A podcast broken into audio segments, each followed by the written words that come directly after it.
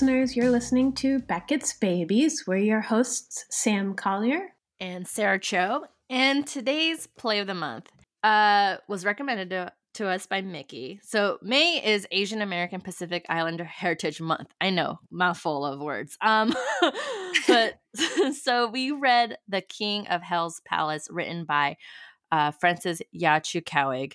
Um, so we're really excited to talk about it. Mickey, thank you for the recommendation. Uh, we are ready to jump into it. Yeah, I hadn't heard of this play, um, and I'm really, really glad that Mickey suggested it because it's uh, so good. Um, here's a brief summary for those of you who haven't read it yet. When the Henan Ministry of Health begins paying citizens for blood plasma, which is then sold to pharmaceutical companies, impoverished farmers in the province's remote villages sell blood to buy fertilizer, mend their houses, and create a better life for their children. As corrupt health officials cut costs to maximize profits, safety standards are ignored, bringing potential catastrophe to China's most vulnerable population. Inspired by true events, this gripping drama explores the conflicts that arise when a community's greatest source of capital becomes their own bodies. Uh, so this... play, yeah, it was really um, beautiful and sad, and um, I don't know. I, I just found it really powerful. Do you want to mm-hmm. do you want to tell listeners a little bit about the playwright, and then we could jump into our initial yeah, impressions? Absolutely. Yeah. So Frances Ya-Chu Kuo, she is an internationally produced playwright whose work has been staged in the United Kingdom at the Royal Shakespeare Company, the National Theater, Trafalgar Studios to West End, and the Unicorn Theater. Unicorn Theater, that's a cute name. Um, in the United States, her work has been staged at venues that include the Oregon Shakespeare Festival, Manhattan Theater Club, and the Goodman Theater. And I hadn't read anything else by her, had you? Mm-mm, no. Um, as I'm like, as you were reading the summary, I was like, oh, you know what? I kind of remember actually now back in twenty, like, few years ago, maybe this play like kind of like in the news or something, like, oh, cool. I don't know, in the in the playwriting zeitgeist. Now that you said that, like, read the summary out loud, I was like, oh, I think I do remember this play hmm. being made somewhere, but I just had no idea. That was like years ago. Um yeah, I definitely want to read more of her work. This is, she's a new playwright to me. So yeah, let's jump into just first impressions um of the play. It's when you've read it. Okay, you want me to go first? Yeah, I mean, sure. I just gosh it was so okay so first impressions. First of all, I love that it's about a community and this, you know, big family, and that there's so many characters. um mm-hmm. I, it's really refreshing to read a play with a lot of characters. And also I just kept thinking about courage Um, and bravery, and how um, how much courage it takes to stand up to the people you love and do the right thing, even when everyone around you is saying, um, keep quiet. Mm. Oh, Sam, that was beautiful. What about you? What are your initial impressions? My initial impression was, and I, and maybe because we haven't read a play like this, but like adapting or like a, mm. a, a historical event of another country that I was like unfamiliar with, mm. like, and but how easily I was able to like just understand everything, like how specific the story is, right? Like how, um, like in a different culture, and and how immediately I was like, oh wow, there's so much here. Like the the morality of this play and everything, like it's just, it's so human. I could relate to this. Like I understand this, yeah. despite. the the difference in culture or society or whatever. Um yeah, so that was like one thing. I'll say this, like in terms of like Asian American, like for me, like I was like, this isn't really an Asian American play mm. off the bat, like because I'm like, for an Asian American, it, and I'm still like, you guys, I'm still learning. Like, I'm still kind of like grappling this, what Asian American experience is, even right now as a thirty year old woman. But it's like, right. It's like, what does being an Asian in America mean? Like, raised in America and where your heritage from another place, and you're like grappling with these two identities. Like, mm. I feel like that is so like very Asian American experience. Whereas this is like obviously about an event in a different country. Uh, it's a historical play, you know? Mm-hmm. So it's like a different thing. Although there was like that scene, which we'll get into more, I guess, but um, where there the, the family, the two cousins and the two two brothers, two cousins, like, and like one is they're from America, and then there's this, right. there's some scene there that was kind of like there are moments of tackling that issue, but I would say like overall, like this play to me wasn't really like, oh, an Asian American play. The, right. Like the way, like like sense. Lauren Yi's like Ching Chong China Man, like that's obviously specific to the Asian American experience, whereas this was not like that. But do you would you draw the distinction at um, whether uh, where the play is set? Like if the play is set in the U S, mm. does that make it Asian American? Whereas since this is set in China, maybe good. That's a great question. Maybe. Or if it was like, if it was set in China and maybe the character was like, we're all American and mm. they're like having like, I was raised this way to think this way, but here I am in China that all my thinking is backwards or whatever. And then like that, I think that conflict of that. Right. Those yeah. Because that's a good yeah. point, because we, there, there were Johnny and, um, oh, what's his brother's name? I'm looking now. Peter? Yeah, Johnny and Peter. But they were really the the foreigners, the outsiders in right. this in this story. Mm-hmm. Yeah.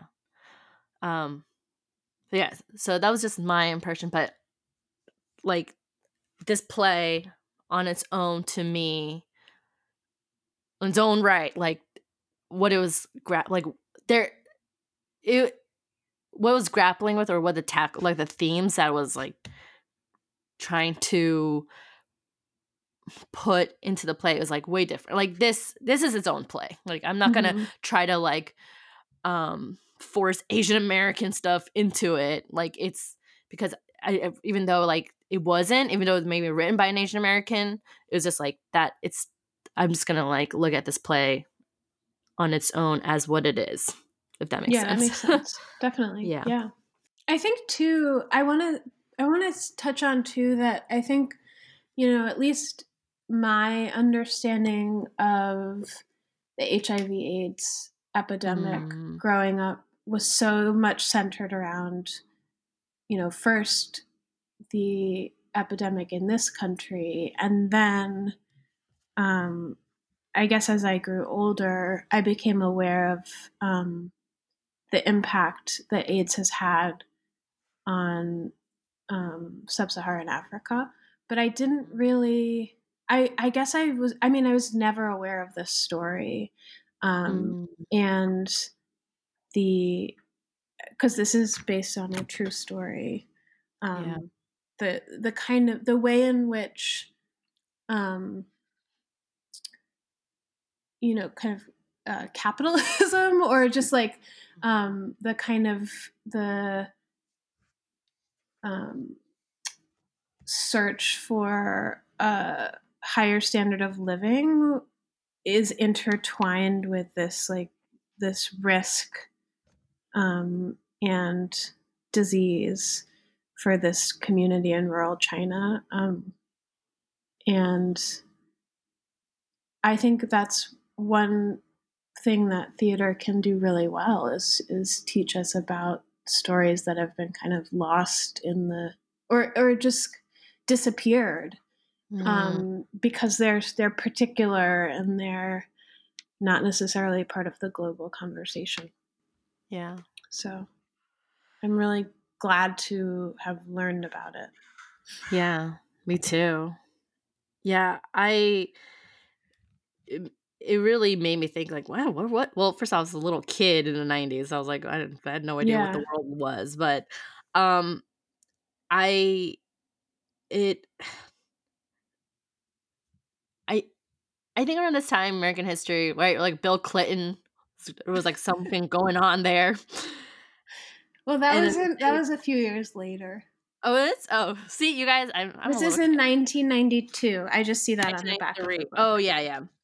So Clinton just, was just elected but, in ninety-two. But I think there's something about this play, something around the country, where like things are becoming globalized.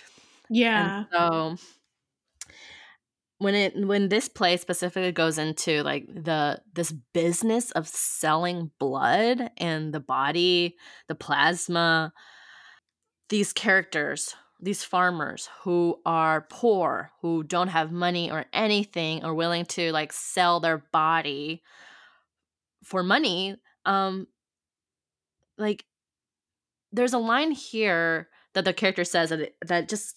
that I kind of kept coming back to. And I think I re- repeated a couple times. This character, Kwan, says, you shouldn't sell your life force. Mm, There's yeah. a line that just kind of like just just had a ripple effect throughout the whole play where this character, like, obviously calling out, pointing out something to them. Like, and in this play, they really, there's just two things that are kind of going on where, like, the body, your blood is, like, who you are, and like where you're from, our family history, and you can't just like give it away.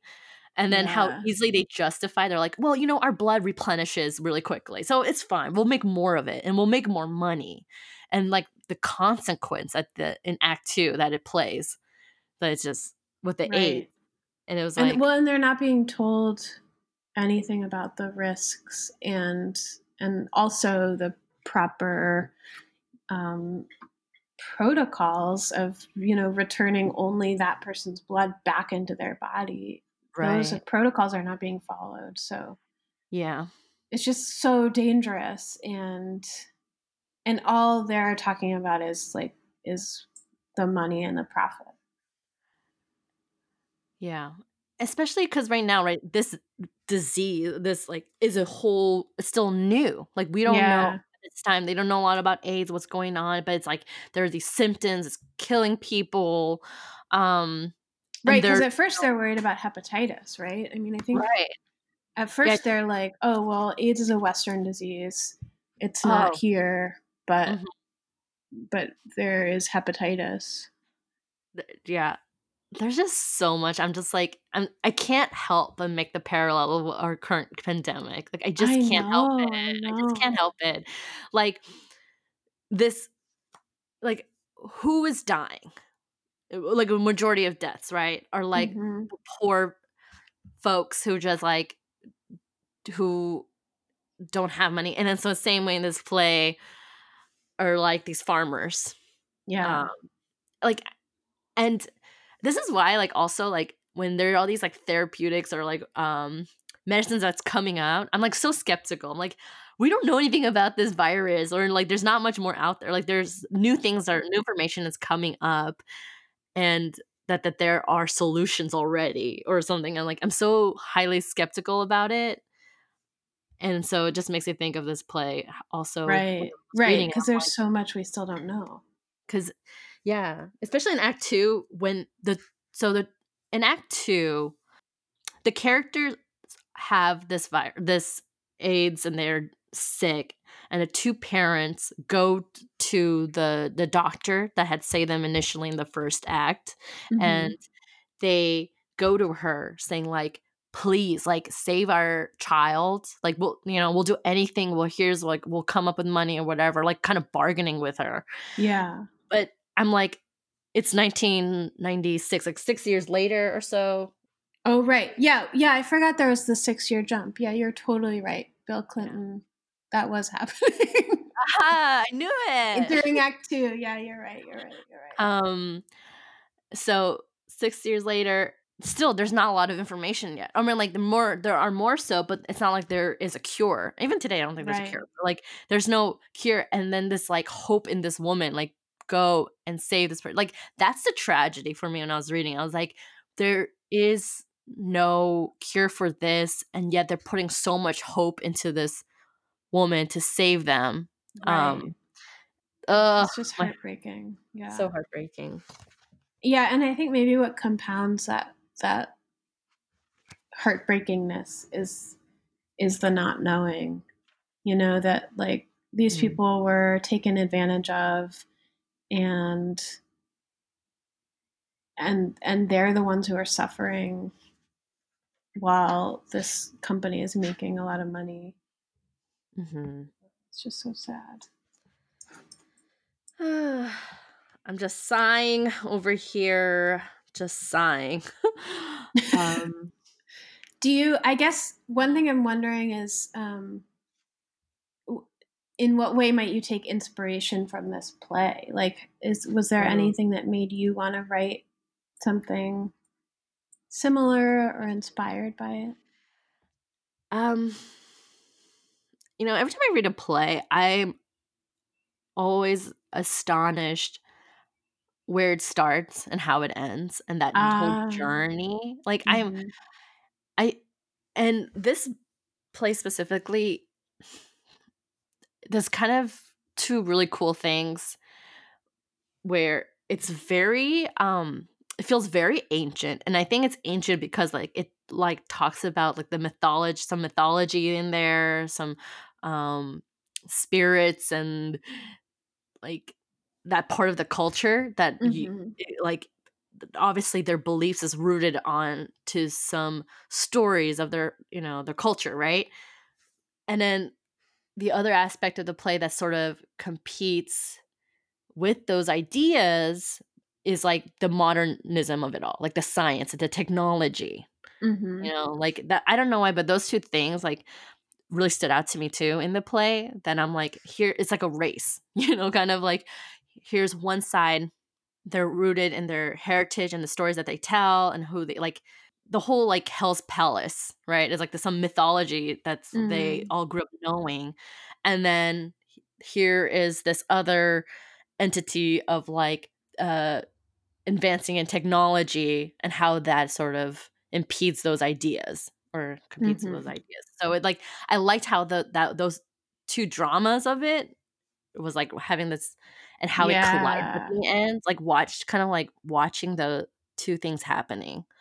Um, so I guess that's like a thing to think about when I'm writing a play is is to to create that beginning, middle, end. Like what are those two or one, even one, but like those ideas, those themes and how it kind of transforms throughout mm-hmm. the play. And having these kind of competing ideologies or mm-hmm. competing forces. Yeah. Um, yeah, that's so true because you, even though in a way, because this is in the past, you know, I felt like I kind of knew how it was all going to turn out. You know, I mean, it just, mm. there was just this feeling of doom hanging over a lot of the play. Um, but you don't necessarily know what's going to happen for these specific characters, even though you might know how the broader history is going to go. Yeah. Another takeaway, I'll say, um, I'm always thinking about when I'm writing the play, when the next play is like, what image do I want to leave the audience with at the end? You know? Mm.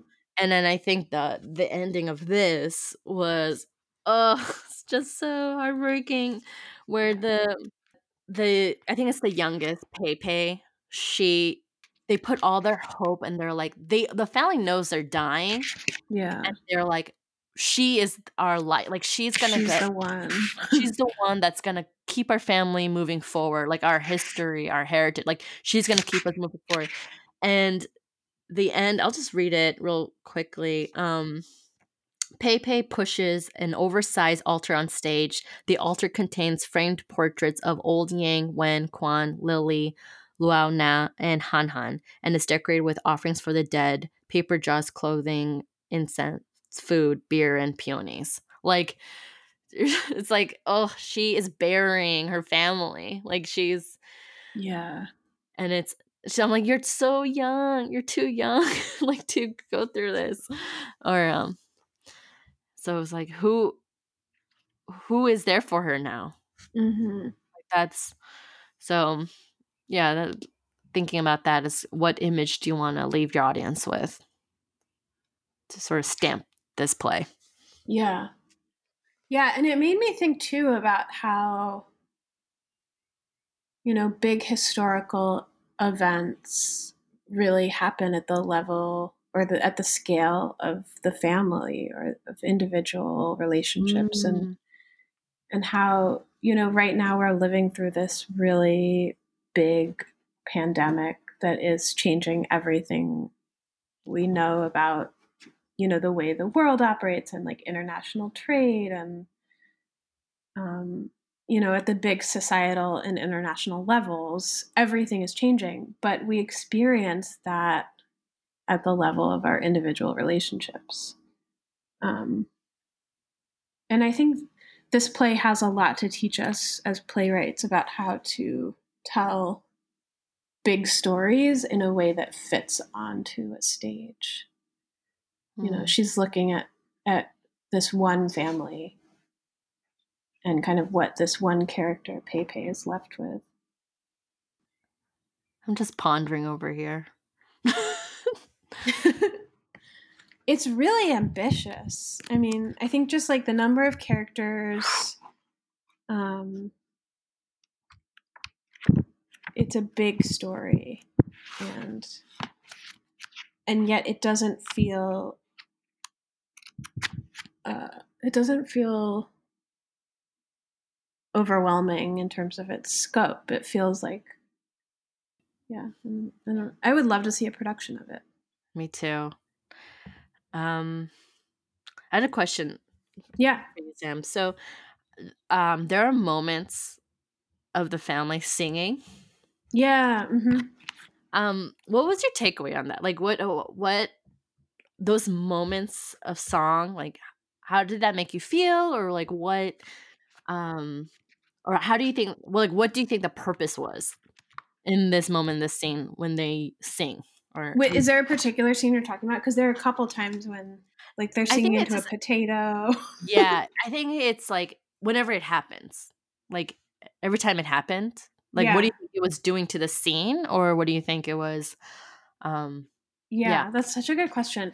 Okay, to be honest, I mean, I feel like anytime I encounter singing in any play, uh-huh. I I have a really hard time imagining. Or like making myself imagine what that would be like in a production. And so I kind of just skip over it. I mean, I, I, I, I don't know. This is really bad. I kind of just skim the words and go back mm-hmm. and, and like skip ahead to where they start talking yeah. again. Because mm-hmm. I, I feel, um, uh, I don't know, like I'm uneducated musically to the extent where I don't I just don't even really know what to imagine. So funny. Um, yeah, I but I, think, I guess yeah, yeah. there like there were some moments where they were like sing, sing as I said singing into potatoes and being kind of silly where I felt like I could get the gist of it um mm-hmm. or you know or they're like singing to flirt or whatever. And so I guess I kind of understood the broad the broad strokes of that without mm-hmm. really spending a lot of time on it. I don't know. What about you? No, no, no, no, no, no. I, totally valid. Totally valid. I see you. Um, no, I, I, I think I'm in the same boat where I'm, I'm, you know, I musically I'm just kind of like tone deaf and everything. Um, but I think. Initially, it's kind of like, oh, here's a moment of breaking a song. I'm just going to like read it, but I'm not going to really take it in. Yeah. Where until the very end, that last scene, right? I like, right. Then it made me like really read those words and then kind of like look back. And but you mean when the ghosts are singing? Yes, the ghosts that are singing. Yeah. Yeah. yeah. Mm-hmm. It made me really rethink like, what do these words actually mean? Because they it's repeated a few times of this city or town. Yeah. Um uh here I'll just the ghost in it. High above on the mountainside floats a cloud so white, there lies peaceful Kingding Town, bathed in silver moonlight. Moonlight shines bright over Kingding Town. Oh. I mean, it was like a beautiful image, but I was just like thinking like as he was ghost singing it, like it, I feel like it took me to a whole new level of location. Like I'm like, oh, like instead of this like singing of a, a song of a past or like a, you know, something just kind of a little, like a little jig, you know, whatever, whatever. But I was mm-hmm. like, oh, this is something th- that a song to their ancestors or something, something like more meaningful, something yeah. bigger. And then it kind of took me to another place. But I don't know why, when I think also reading it, even there's some little rhyme to it. I don't know if this is like it's a translation or something, where I was like, it was kind of, it didn't have a flow that I was used to when it comes to like a song or something. Mm-hmm. So, right. They're like, or a rhythm. Yeah. I, yeah, and I think that's part of why it's hard for me to imagine how it would sound. But yeah. But yeah, I agree. That final image of the town is so haunting and beautiful, and um, it almost makes it seem like this whole place has faded away along with the people who lived there. Ugh. Yes. Yeah. And the, another thing that I really love, I think I, I was talking about courage at the beginning. I just love the story of Yin Yin and her kind of unrelenting determination to get the truth out, no matter what it costs her personally. Um, mm-hmm. I think it's it's just so inspiring to read plays, particularly about women um, who are kind of, women who are undervalued or kind of taken for granted, or I mean people just kind of overlook her at the beginning of the play or don't recognize her intelligence or her um, strength, and then but she is so determined to tell the truth about how they're mixing blood um at these centers. And I, I don't know. I just love stories like that where, you know, stories about people who are committed to telling the truth, even if it comes at great cost to them. Yes. I'm so glad you mentioned Yin uh, Yin Yin, because on the other side of that coin, the, another female character, Jasmine. Yeah. Right. Kind of the same like yeah. mentality, but both of them for two very different, like one is like obviously for good, one is like very corrupt, but like they're coming from this like strong motivation, you know? Right. Um, right. So it, it really made me think of this afterward. Um, so in this play that um we read at the end, there's like a little afterward. Um, Listeners, if you have the play, highly recommend this afterward at the end. It has to provide context. But I'm just going to read this one little line here. In these three distinct examples, and then they talk about Taiwan, um, P R C, the U S P R C, I'm trying to remember what that is, but you guys, isn't sorry. It, isn't it People's Republic of China? People, yeah, okay, thank you, thank you. Taiwan, the People's Republic of China, and the U S Now, um, political forces instrumentalize aids to distinguish between who is worth protecting and who the state will let die. Mm. And I think that wow. really resonated to this play, you know, who in, in the world, even today, they're in a pandemic, and who do we let just yeah. people die? And who do we like keep and survive and save? Um, Whose lives are worth, mm-hmm. yeah, are worth protecting. And those like two, I love how these two ideas, right? They, Frances sort of put it into Jasmine and Yin Yin, like, and those kind of they're dramatizing this through the, the through the character. Mm-hmm. Um, so man, oh, I need to breathe.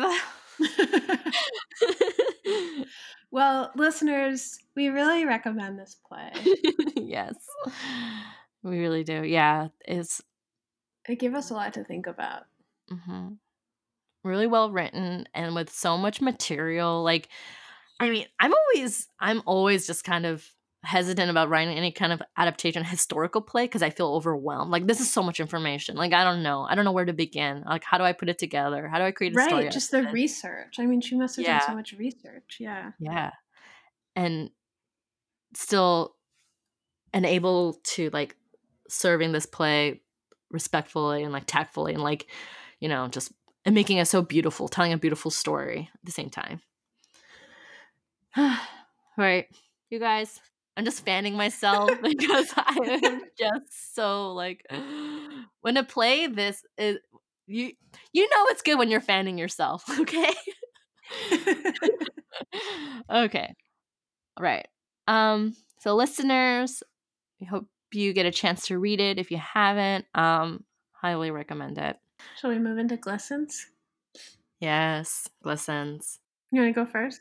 Sure. Um, over the weekend, uh, I got my phone and I see a news, breaking news, saying that this actor, comedic actor, we've all seen him. I mean, if you might not, maybe when you see his face, you'll know him, but Fred Willard died. Mm. And I, I don't like follow, I don't, I don't, I rarely have like favorite comedians, right? But I do see like, and respect when I, you know, when I watch a lot of comedies, like a class of comedians. And he was part of that class of like um, Catherine O'Hara and you know, Eugene Levy and like all these people that can't, all from their don't, different places, but there's sort of this this class of comedic actors. Um, he was in Spinal Tap. He was in Best in Show, or he made appearances. So when I read that, I was just like, it always takes me to a place of like, like what? Like, why do we lose such good people? Like, such like talent or whatever. But to make room, I guess. But sorry. No, I'm just kidding. Sorry, sorry. Do you um, have a um? Do you have a favorite role that he was in that you w- thought of first? I think I think my brain went to um Anchorman. I think he mm. was in Anchorman the first, or maybe in all of them. But how he's such a very polished, grounded actor who could just like deliver those lines just like. Just so well. Like, it's kind of like same with Eugene Levy. Like, they, they're these, like, really great actors. Like, they're first great actors that just know how to bring the funny and all the fun organically and naturally. So, like, easily. Um, mm-hmm. I've so, never yeah. seen Anchorman. Maybe I should watch it this weekend. Oh. I don't know if you'll like it. Okay. I wonder if it feels dated. It just like now the comedies I really look at, they feel dated, and obviously like there has there's some issues, but Anchorman is very um like it was ground it was groundbreaking when it first came out. So yeah, probably worth watching. Um, yeah. So that's my glisten. Uh, I hate when I hate reading about celebrity deaths because then I go on this like depressing c- circle of like. Um, reading about their whole life and like, whoa, yeah. you know, what everything they've been in and just like, how did they get there and how did and and then I just like really respect their journey. And did you know that all these news outfits like they write obituaries for people sometimes years before they die so that they have the obituary ready to go? Yeah, isn't that crazy? That is crazy. Yeah, and so like, so when big things happen in famous people's lives, it's the job of some reporter to update the like future obituary that will be published. Oh my gosh. When that person dies. Yeah, well, I mean, because that's how they can put out an obituary like an hour after somebody Wow, yeah, you're right. dies, you know? Yeah. Yeah. But it, it's got to be kind of morbid work. I don't know. Maybe they just get used to it. But okay. Well, my glisten is porcupines. Oh, my poor dog had a an encounter with a porcupine over a week ago. Uh, I had to pull out with my bare hands, like, uh, I don't know, something like a hundred quills out of his face and his paws and all over his body. And then I had to rush him to the emergency vet where they took out a whole bunch more quills under anesthesia. And then this is just what happens. The quills that they're not able to get out at first because they're too deep inside the body just like continue to move around inside the dog's body for days and then come out in random places, and then you have to pull them out with tweezers. So yesterday, true story, a quill came out of his penis. I had to rip it out with tweezers. Um, it was a very painful experience oh. for both of us. Um, yeah, my poor dog. Ugh. He's on painkillers, but you know, it's still it's still pretty rough. Ugh. It's it, and I before the show you said like it it's so hard to see your pet in pain. Like, it's so hard. They can't communicate. They can't tell you what's wrong. Like they can't. Okay, so. And here's something I just learned yesterday because I went to the farm stand that I frequent to go pick up some produce, and the person there told me that sometimes her cows get porcupine quills in the in their legs. The cows. She said that was a whole new thing for her. Yeah. So I thought it was bad pulling quills out of a dog, but I cannot imagine pulling quills out of a cow. Wow. And I guess they could be in the side of their body too, because like cows lie down. Mm-hmm. What? What is Maine. This like? Maine is a dangerous invasion of porcupines. Like what the hell? You guys. Well, I think ugh. This is the time of year that they move around more, but it is it is humbling, and it's good to remember that like whatever harm porcupines are causing, or you know, murder hornets or whatever, like it's nothing compared to what humans are doing to the earth. So it's good to keep a little perspective and remember that like absolutely. Porcupines have never built a bomb or clear cut a rainforest, and it's all relative. Sorry for that depressing thought. No, no, this this podcast episode is just overall just a very uh, solemn one. Yeah. And that note, listeners, her next month's play is going to be Elaine May's Power Plays. Um, Elaine May, she was part of that comedic duo, Nichols and May, um, with Mike Nichols. And so these are just like collection of plays that she wrote. Um, that I'm really excited to read. Um, I think let's, I mean, we started, we want to talk about comedies on the show. So I think this play might be also kind of open up um, what comedies look like in this, in these plays. Aha! It might be a little less depressing than our pa- past couple plays. Yeah. So let's, we're gonna take a little breather and just read these plays, and then we'll laugh and look at the situation. Although, who knows, right? We haven't read it, read these yet. Maybe they're just as depressing. I don't know. No promises here, folks. No promises here. All right. Thanks for listening. As always, we appreciate everyone's um, messages and emails, and thank you for liking, subscribing, and sharing. Don't forget to review us. Leave us a, a glowing review. Ooh, wow, way to challenge our listeners. Yeah, we'll appreciate that. Thank you.